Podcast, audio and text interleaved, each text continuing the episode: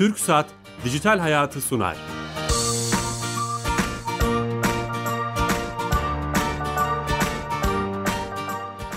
Herkese merhaba, ben Bilal Eren. Teknoloji, internet ve sosyal medyanın daha geniş anlamda dijitalleşmenin hayatımıza, hayatlarımıza etkilerini konuştuğumuz Dijital Hayat programımıza hoş geldiniz. Her cuma TRT Radyo 1 mikrofonlarında saat 15.30'da Harbiye stüdyolarında sizlerle beraberiz. Önemli bir konuyu, önemli bir konukta konuşacağız. Dijital çağda zamanın, mekanın farklı tanımlandığı internet öncesi döneme göre bu çağda fuarcılığı, etkinlikleri, zirvelerin fayda zarar analizini yapacağız. Çok değerli bir konuğumuz var. Media City Yönetim Kurulu Başkanı Hakan Kurtu ile beraberiz. Hakan Bey hoş geldiniz. Hoş bulduk. Çok teşekkür ederim.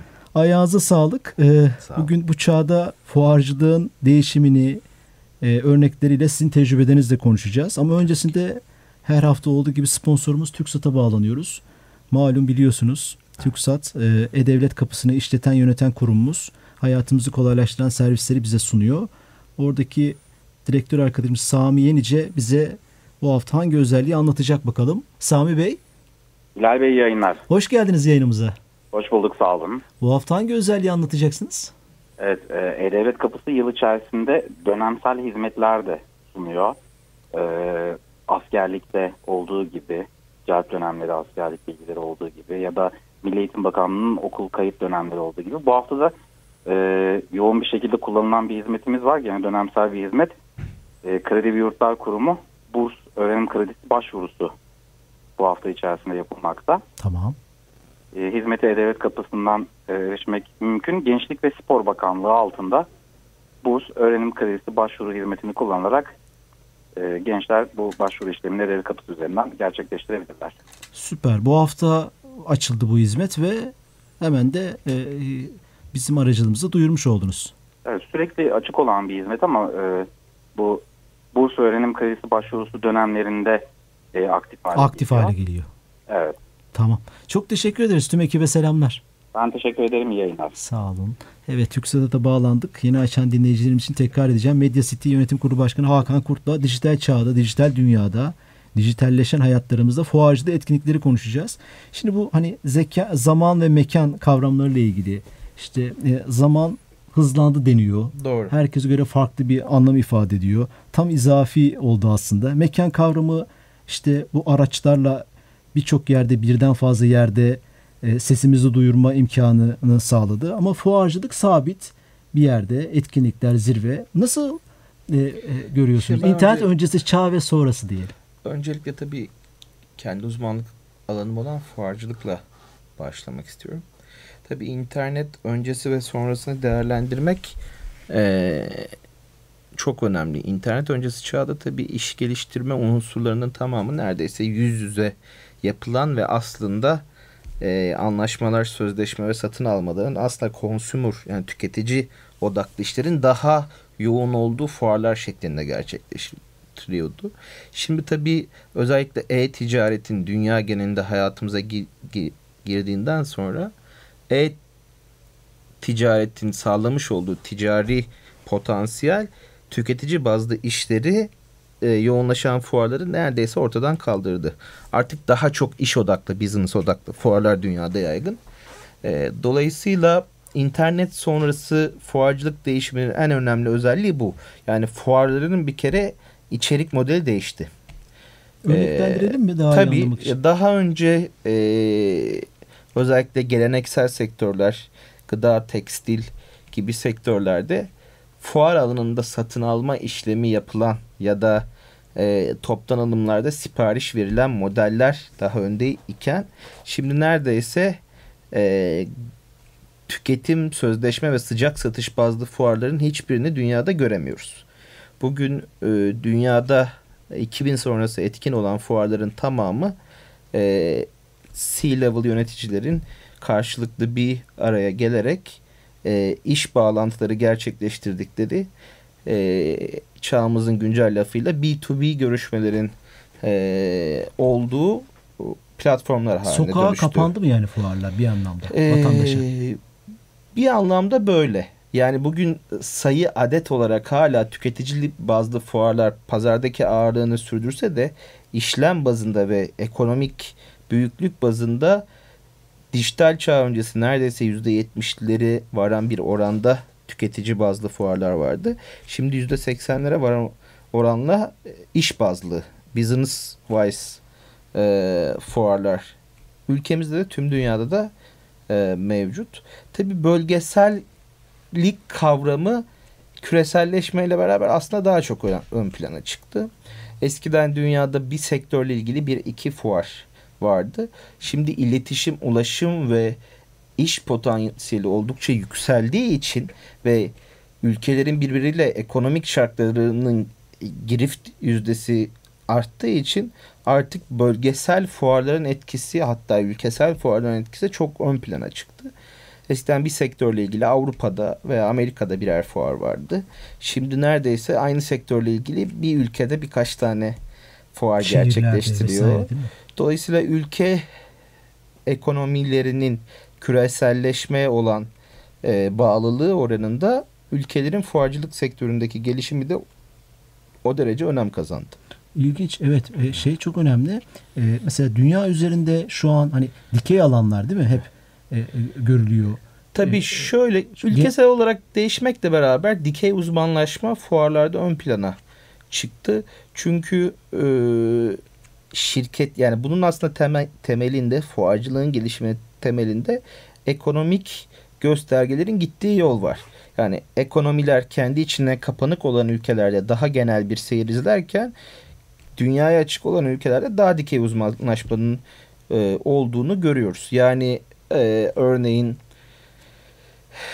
e, bugün fuar merkezleri Londra, Paris, Almanya, Dubai, e, Çin'de e, neredeyse yani kablo içeriğinin e, ham maddesine varacak şekilde tasarlanmış fuarlar bile O kadar dikey Var. alanlar yani. Özel e, çok dikey uzmanlaşmaya e, gidildi. E, ama yine aynı şekilde ülke ekonomilerinin daha kap- kapalı olduğu, dünya ticaretine daha e, alışverişine kapalı olduğu yerlerde hala çok geleneksel ülke fuarlarının e, ya da genel ticaret fuarlarının varlığını görüyoruz. Şunu anlıyorum o zaman artık fuarlar iş o aynı sektördeki iş yapan insanların bir buluşma Evet hatta aynı sektörde oldu. aynı firmadaki aynı kadrodaki yöneticilerin bir araya geldiği yani bir firmada e, örneğin siz bir telekomünikasyon firmasıysanız e, telekomünikasyon teknolojileriyle ilgili başka bir fuarda buluşurken telekomünikasyon satışıyla ilgili başka bir fuarda buluşuyorsunuz ya da bu işin finansmanı ile ilgili başka bir zirvede buluşuyorsunuz. E, dijitalleşmenin en büyük farkı bu oldu. Evet. Peki e, dünya üzerinde hani siz şimdi dünyayı da gözlemliyorsunuz, gidiyorsunuz, geliyorsunuz. En çok trend olan fuarlar neler? Hani Tabii şu an dünyanın e, vazgeçilmez trend konuları, fuar konuları. Evet, trend topik teknoloji. Teknoloji. Yani teknoloji üzerine kurgulanmış bütün fuarlar bir şekilde büyüyerek ve başarılı bir şekilde yoluna devam ediyorlar. Çünkü artık hayatımızın her katmanına giren teknolojik unsurlar çok büyük bir pazar oluşturmuş durumda. Bugün e, Çin'i ayrı bir pazar olarak, olarak tutuyorum. Çin'in dışında kalan bölgelerde bugün e, Barcelona'da gerçekleştirilen Mobile World Congress e, dünyanın en büyük fuarı taşı, özelliğini taşımaya devam ediyor. Bu bir cihazlar fuarı mı? Barcelona'da, Yani değil burada mobil teknolojiler Mobil demek teknolojiler. daha doğru olur. Sadece cihaz tanıtımı yok. Yani dünya ünlü bilinen markaların her alanda 7-8 tane standla yani ayrı kategorilerinin ayrı standla katıldığı bir fuar. Ee, Barcelona ekonomisine 3-4 günde 170 milyon euro fuar işletmesi hariç para bırakıp e, çıkıyor. Böyle büyük e, ölçekli yatırımlar haline geldi. Dolayısıyla uzmanlaşmış, sürdürülebilir ve teknoloji odaklı fuarlar şu an dünyanın vazgeçilmesi. Dünyayı da e, artık kesinlikle yani altını çizerek söylüyorum bölgeselleştirdik fuarlar anlamında. Bir kere Amerika kıtası e, tamamen bağımsız, Çin tamamen bağımsız çalışıyor. Bunun dışında Avrupa kıtası e, ama Avrupa kıtası bölünmüş durumda. Yani İngiltere ve e, Kara Avrupası o da iki ayrı parça olarak e, Kendilerine bir daha- alan seçtikleri için mi böyle söylüyorsunuz yoksa? Yok. Yani bu biraz daha artık şirketler global. Dolayısıyla yani ayırdıkları pazarlar var. Pazarları bölüşmüş durumdalar. Yani global bir şirketin Amerika direktörü, Londra direktörü, Paris Almanya direktörü İstanbul, Rusya, Dubai direktörü, Singapur, Pekin direktörleri farklı. Dolayısıyla bölgesel bir ayrışma e, küreselleşmenin getirdiği etkilerle var, var olduğu için dolayısıyla bu aktörlerin bir araya geldiği fuarlar da bölgeselleşti. E, bunu belirtmek gerekir ki, ki yani gerçekçi olmak gerekirse bugün dünyanın fuar merkezleri e, hiç kuşkusuz Almanya, İngiltere, e, bölgemizde Dubai, e, uzak doğuda Singapur ve e, Pekin olarak gözüküyor. Aslında ben bu hani bu cevaplardan şunu anlıyorum. Hep aklımda e, bir soru olarak kalmıştı. Fuar özelinde etkinlikler, zirveler, bu buluşmalar acaba ne kadar faydalı, ne kadar e, e, sokağa, vatandaşa değiyor diye aslında cevabını verdiniz. Değmiyor çünkü ayrıştılar. Evet. Şimdi tabii vatandaşlar artık hani fuarların çok e, yani özellikle iş odaklı fuarların bir ilişkisi kalmadı. İlişki kalmadı. İlişkisini kopardılar. Tüm dünyada böyle. Yani sadece Bir kitap Türkiye'de fuarı olan- mı kaldı bizim Türkiye'de? Ya- Dünyada da belki nasıl acaba bilmiyorum. Tabii ha- hala kitap fuarları, otomobil fuarları e, gibi fuarlar Eskiden bir Ee, Sebit vardı mesela. Teknoloji görmek için yüz binlerce insan gider. Evet. Öyle fuarlar da yok. O şimdi Sebit Almanya'da da çok küçüldü. Tabii burada Alman şirketlerin genel bir stratejisi var tüm dünyada. Özellikle e, gelişmekte olan ülkelerde izledikleri bir strateji. Gelişmekte olan fuarları satın alıp önce büyütüp sonra küçültüp öldürüyorlar. Neden öyle bir E, çünkü fuar idare etmek demek sadece o alan satışını gerçekleştirmek, fuar satmak değildir. Fuar idare etmek demek ekonominin aslında bir nebze yol haritasını oluşturmak demektir. Çünkü siz ister istemez e, fuarınıza katılan firmaların e, yol haritalarına müdahale etme şansınızı oluşturuyor. Çünkü oradaki içerik programını siz belirliyorsunuz. E, firmaların nelere ihtiyaç ol- olup olmadığını siz belirliyorsunuz. Dolayısıyla burada çok doğru bir strateji olarak özellikle Alman şirketler gelişmekte olan ülkelerin fuarcılık sektörlerine girip ki bizde de var yani e, 2002 ile 2011 yılları arasında Türkiye fuarcılığı çok hızlı bir gelişme kaydetti. Bu süreç içerisinde Alman şirketler sonu Messe ile biten bütün şirketler Türkiye'de çok sayıda e, irili ufaklı fuar satın aldılar. Bugün hiçbirisi ayakta değil. Hepsini kapattılar mı? Yani anlamda? 95 diyeyim. Hani bir iki tanesi hala devam ediyor. Ama bahsettiğiniz Sebit İstanbul, Sebit Eurasia fuarı çok bir büyük bir hacme ulaştıktan iki yıl sonra Çok ilginç bir Evet. strateji. e, şöyle ben bir şey hatırlıyorum söyleyeyim. 2000 yıllarda o fuarı Evet. beklerdik hani Evet. ne çıkacak acaba? 2016 e, yılında e, fuar ilk defa işte 15 Temmuz girişiminden sonra bilerek ve isteyerek ertelendi. E, dolayısıyla biz o günde e, bunun altı yani biliyorduk stratejinin böyle olacağını o günden beri de düzenlenmiyor zaten Hmm. Türkiye'de. Kasıtlı bilerek ve bir strateji gereği e, Alman şirketler gelişmekte olan ülkelerin e, irili ufakları fuarlarını satın alıp bir şekilde onları Sadece Türkiye'de değil sağdan, anladığım sadece kadarıyla. Türkiye'de değil yani. Çünkü gelişmekte olan pazarlar onların daha çok para kazandığı pazarlar. Dolayısıyla bunları alıp Almanya sanırım dünyada fuarcılığın lider ülkelerinden biri. tabii Almanya bir kere bu işin eğitimini veren tek merci yani Eğitim Almanya'da tabii fuarcılık fakülteleri var.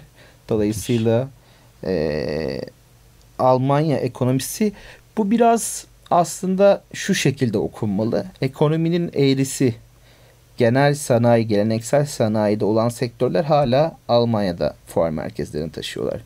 Ama geleneksel sanayiden çıkmış IT teknoloji based ya da savunma sanayi based işler e, de Almanya'yı teker göstermek doğru olmaz. Ama geleneksel sanayide hala Almanya fuarları lider. Yani otomobilde, tekstilde, makinede, paketlemede, Kültür ambalajda, e, kültür Kitap sanatı, mesela. kitabı sadece Almanya'ya Bağlama. bağla bağlayamayız yani. Peki hani şeyi de merak Ha, ediyorum. benim bölgede mesela en çok beğendiğim e, kitap fuarı Şarjah. Birleşik Arap Emirlikleri'nin Şarjah emirliğinde olan kitap fuarı. O ilginç. Evet. Peki hani Türkiye ne, ne durumda? Dünya Türkiye- fuarı. Mesela bir şey dediniz. 2011'e kadar çok iyiydik. Şimdi Ne bu oldu? ne olduğunu analiz etmek e, için erken. Yani onu işte yavaş yavaş görüyoruz ne olduğunu. Ama bir kere şöyle e, önemli noktalar var. Bir kere Türkiye'de fuar merkezleri fuar düzenleme statüsüne sahip. Bu regülatif olarak çok yanlış ve rekabete aykırı bir durum. Şimdi tüm dünyada fuar merkezleri var ve fuar düzenleyici organizatör şirketler var. Fuar merkezleri fuar yerini kiralamakla yükümlü. Fuar organizatörleri de fuarların başarılı geçmek için organizasyon yapmakla yükümlü. Ee, bunu bir kere ikisini birbirinden ayrıştırıp bu konuda yetkili olan e, bakanlık, şu an yetkilendirim hangi bakanlıkta bilmiyorum ama eskiden Gümrük Ticaret Bakanlığı vesilesiyle Türkiye Odalar Borsalar Birliği ve odalardaydı. Şu an yetkili bakanlığı inanın ben de bilmiyorum. Belki Ticaret Bakanlığı'nda olması muhtemel. Yani yeni sistemde o daha belli değil mi? Yani ben bilmiyorum. Hmm. Belki bellidir ben bilmiyorum. Ee, onun bir kere net olarak Türkiye'de ayrımını yapmak lazım. Fuar merkezleri fuar düzenleme yetki belgesine sahip olmamalı. Bu fuarların verimliliğini düşürüyor. Çünkü fuar merkezlerinin ana görevi sahip oldukları e, merkezlerin verimliliğini, çağ uygunluğunu, gelişmişliğini devam ettirmek. Şu an Türkiye'deki fuar merkezleri ne yazık ki e, bu konuda bölgesinden ve dünyadan geri kalmış durumda. Yani Türkiye ekonomisinin geldiği yerle Türkiye fuar merkezlerinin geldiği yer kıyaslanabilir değil. Şey mi? Fuarcılığı düzenlemek açısından metrekaresi, teknolojisi, imkanları açısından e, Tabii imkanı yani teknik imkanları açısından bile yetersiz. Yani yetersiz. E, bir karşılaştırma yapalım. Hani Türkiye'nin metrekaresi veya imkanları kaç fuar merkezimiz var? Almanya'nın ne kadar var? Şimdi Almanya'nın çok var. Ee, bizim de çok var. Fuar merkez fuar merkezi sayımız çok. Ama burada sorun dünya ya da dünyayı da geçelim hani bölge standartlarında fuar merkezimiz yok. Yani bugün İstanbul'da iki tane büyük fuar merkezimiz var. Bu iki tane büyük fuar merkezimiz de e, haklarını yememek lazım. Çok e, bu sektöre ilgi duyulmayan Taksim Hilton'da fuarların yapıldığı dönemde risk alıp yatırım yapıp Türkiye'deki fuarcılığın gelişmesi için gayret göstermiş arkadaşlar. Ancak gelinen noktada bu saatten sonra bu fuar merkezlerinin e, İstanbul ya da Türkiye'ye taşıması mümkün değil ki zaten hani bugün e, kentsel dönüşüm kapsamında e, fuar merkezlerinin bir kısmı kullanılamaz durumda. Dolayısıyla burada e, teknik olarak bir kere İstanbul'un çok acil bir şekilde e, 3. havalimanı yakınlarında dünya standartlarında bundan 25 sene sonrayı hedefleyen bir şekilde bir fuar merkezi ne ihtiyacı. Böyle bir proje var mı bildiğiniz? E, üçüncü havalimanı projesi kapsamında bir fuar merkezi projesi var. E, ama şu an sanıyorum inşaatı başlamadı ya da ihale edilmedi bilmiyorum süreci. Ama temel gereksinim budur. Yani fuar merkezinin havalimanına yakın olması lazım. Doğru. E, toplu ulaşıma yakın olması lazım. Ve artık teknik spekler gereği dünya standartlarına ayak uydurması lazım. Yani biz fuar merkezlerimizin de açılış yapmak için bir holü kapatıyoruz artık. Yani bu noktalara geldik. Çünkü e, teknik imkanlar diğerlerine yer vermiyor. Bu Diğer da maliyetleri artıyor. var mı? Mesela İzmir'in ünlü bir fuarı var internasyonel. Yani bizim fuarcılığı yoğun şehirlerimiz sanayinin olduğu şehirler. Yani sanayiyle doğru orantılı fuar merkezleri. Ee, İstanbul'da, Ankara'da, İzmir'de, Konya'da, Antalya'da, Kayseri'de, İnegöl'de, e, Trabzon'da, e, Gaziantep'te fuar merkezlerimiz var. E, ama tabii uluslararası niteliği baz alındığı zaman şu an İstanbul tartışmasız e, çok önemli bir merkez durumunda. Bir de lokasyon Türkiye'de. olarak da ben 2011... Biz o yeteneğimizi kaybettik. Yani lokasyon hmm. olarak çok e, pozitif ayrıştığımız bir noktada fuar merkezi özelliğimizi ne yazık ki son 10 yılda Dubai ve Abu Dhabi'ye kaptırdık. Hmm, Bunun altını haber. çizmek lazım. Şöyle e, bir, bir makalede bir haberde okumuştum. E, dünyada en iyi 10 şehir arasındaymış bir zamanlar İstanbul sanırım. 2011-2012'ye kadar. Şimdi şöyle bir sanırım örnek vereyim. Düşmüş. Bence söylediklerinizi çok iyi e, tespit etme imkanı bulur. Bugün Türkiye fuarcılık metrekare, metrekare satış fiyatları ortalaması 60 eurolar seviyesinde. Bu Dubai'de 750-760 eurolar seviyesinde. Hmm, onda birden daha. Evet. Dolayısıyla hani buradan e, ölçümleyebiliriz fuar merkezlerinin ve fuar ekonomisi. Bu sadece Birleşik Arap Emirlikleri'nin kişisel servetine bağlı bir şey değildir. Stratejik olarak Birleşik Arap Emirlikleri fuarcılık sektörüne yatırım yapmış ve turizminin gelişimine, turizm gelirlerinin gelişimine, yurt dışına doğrudan döviz girdisini çok yoğun bir şekilde buradan sağlıyor. Bu, ekonomiyi hareketlendirecek de bir şey anladığım kadarıyla. Yani sadece bu işe bile odaklanmak. Yani işte biraz önce Barcelona örneğinde verdiğim gibi 4-5 günlük bir fuar bir şehre 170 milyon euroyu tek seferde e, bırakabiliyor. Bizim bugün toplam fuarcılık ciromuz 170 milyon euro değil. Şehrin Türkiye'de. tanıtımı için, her şey için müthiş bir fırsat tabii. Yani bugün e, Birleşik Arap Emirlikleri'nin resmi hava yolları Emirates e, neredeyse İstanbul kadar iç destinasyon olmadan yolcu taşıyor. Müthiş. Evet e, aslında bu hani büyük bir fotoğrafı göstermek açısından bu konuştuklarımız önemli. Biraz da şunu merak ediyorum. E, dünyadaki ve Türkiye'deki örnekleriyle fuarlar, etkinlikler, zirveler, dijital mecraları, dijital dünyayı nasıl kullanıyor? İşte sosyal medyasından tutup bu işin tanıtımına Şimdi kadar. artık tabii bir kere rekabet çok üst düzeyde fuarlarda. Dolayısıyla e, etkileşim çok önemli. Biz dijital platformları birkaç alanda kullanıyoruz. E, biz yurt içinde ve yurt dışında fuar düzenleyen bir şirketiz. E, bir kere ku, yani katılımcımız, fuar katılımcı şirketimiz açısından dijital platformları kullanıyoruz. Firma e, bizim havuzumuza girdikten sonra bütün teknik, idare ve iş yönetimsel sürecini artık onlara sağladığımız şifre üzerinden e, sistemimize kayıt olarak e, olabildiği kadar zaman kaybını azaltarak ve verimliliği yükselterek dijital platformlardan takip ediyorlar.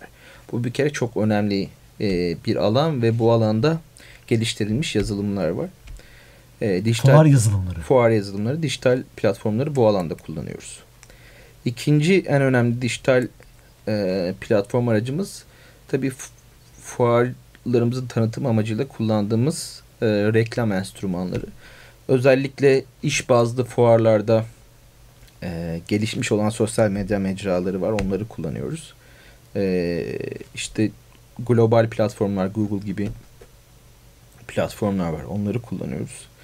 Ee, ve özellikle fuarlarımızda dijital entegrasyonu ne kadar fazla sağlarsak o kadar daha başarılı olduğumuzu görüyoruz.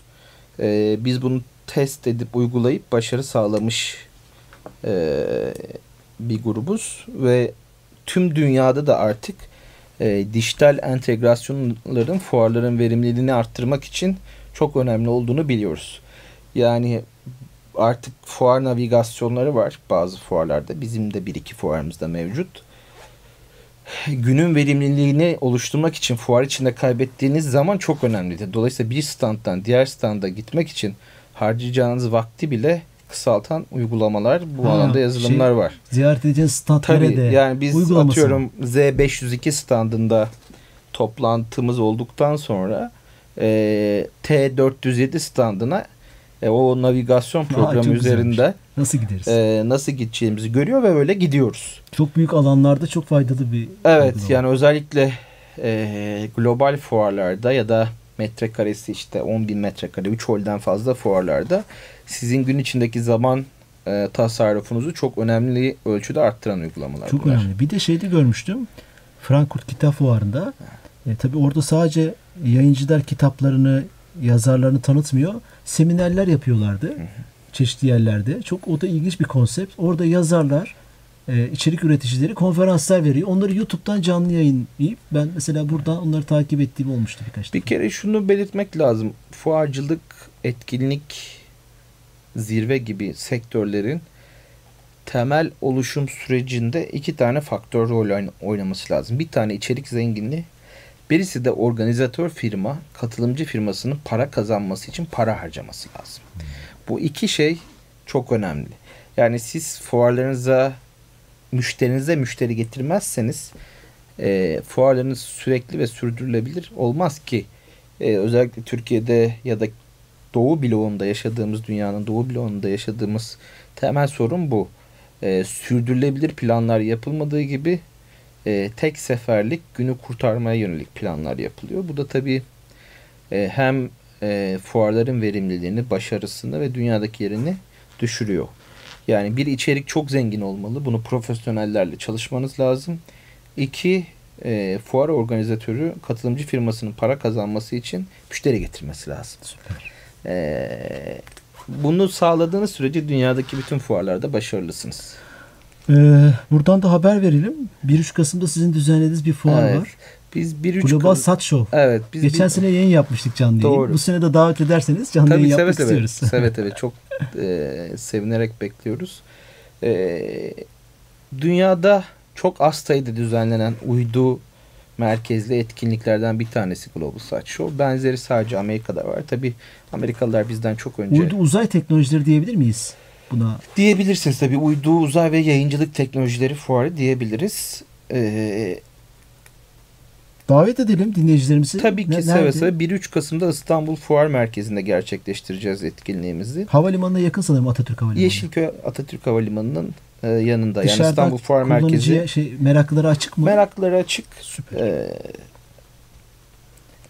özellikle dünyada uydu teknolojilerinin nereye gittiğini, nasıl hizmet verdiğini, Merak eden. işte sizle yaptığımız yayının dinleni, dinleyiciye nasıl ulaştığını, hangi yeni teknolojilerin olduğunu gösteren Türk çok. firmalar da var sanırım. TürkSat vesaire. Ee, biz tabii Türkiye'de uydu gelişimi ee, son yıllarda oldukça hızlı ilerledi. Onun için firma sayımız da arttı. Türk firmaların yeteneklerini de görmek mümkün. Harika. Medya City Yönetim Kurulu Başkanı Hakan Kurt çok teşekkür ederiz. Ben çok teşekkür ederim. Vakit İyi yayınlar ayırdınız. Diliyorum. Ee, e, buraya geldiniz. Ayağınıza sağlık. Haftaya yeni konu ve konuklarla beraber olacağız. Bu programımızın tekrarı bu gece 04.25'te. Aynı zamanda kaydı da Dijital Hayat TV YouTube kanalımızda olacak. Ha- İyi hafta sonları. Hoşçakalın.